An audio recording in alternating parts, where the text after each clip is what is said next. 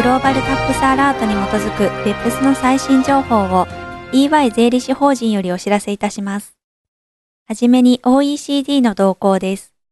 2016年10月31日、OECD は BEPS 行動14租税条約に関連する紛争を解決するための相互協議手続きにおける相互評価の日程を発表しました。その日程では、まず第一段階の相互評価を行い、OECD は評価の対象となる国、地域を8回に分けてレビューするとしています。初回のレビューは2016年12月から行われる予定であり、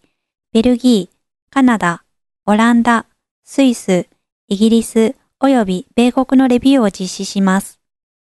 初回レビューの評価報告書は2017年後半に公表される予定です。また OECD は企業の代表が相互評価のプロセスについての意見をアンケートで回答できるようにしました。アンケートの回答期限は11月28日です。続いて各国における BEPS 関連の最新動向をお知らせします。まず、マレーシアの動向です。2016年10月26日、マレーシア政府は2016年度財政法案を発表しました。法案の中で国別報告書を提出しなかった場合、または不正確な情報を提出した場合の罰則条項を設けることを提案しています。違反した場合、罰金や6ヶ月以下の懲役、またはその両方が課せられます。国別報告書及び移転価格に関する規則は2017年1月1日以降に開始する事業年度から適用され、行動13に関する新たな規則及びガイドラインが間もなく発表される見通しです。続いてベトナムの動向です。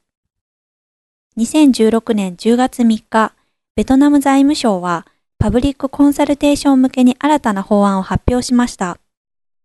法案には行動13の一部として展開された国別報告書、マスターファイル、ローカルファイルからなる3層構造の移転価格分色アプローチの導入が盛り込まれています。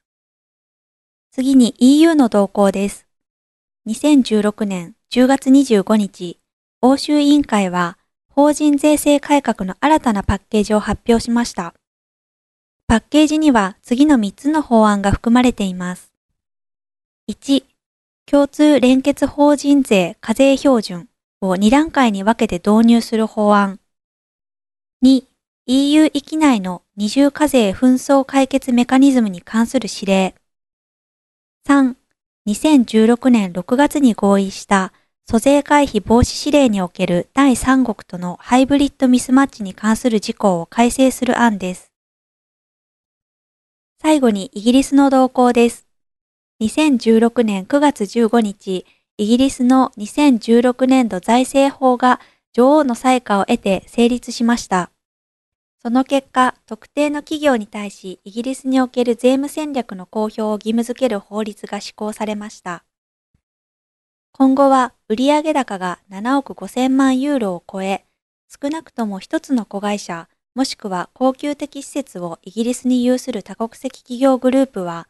イギリスにおける税務戦略を公表しなければなりません。イギリス拠点についてのデ・ミニマスはありません。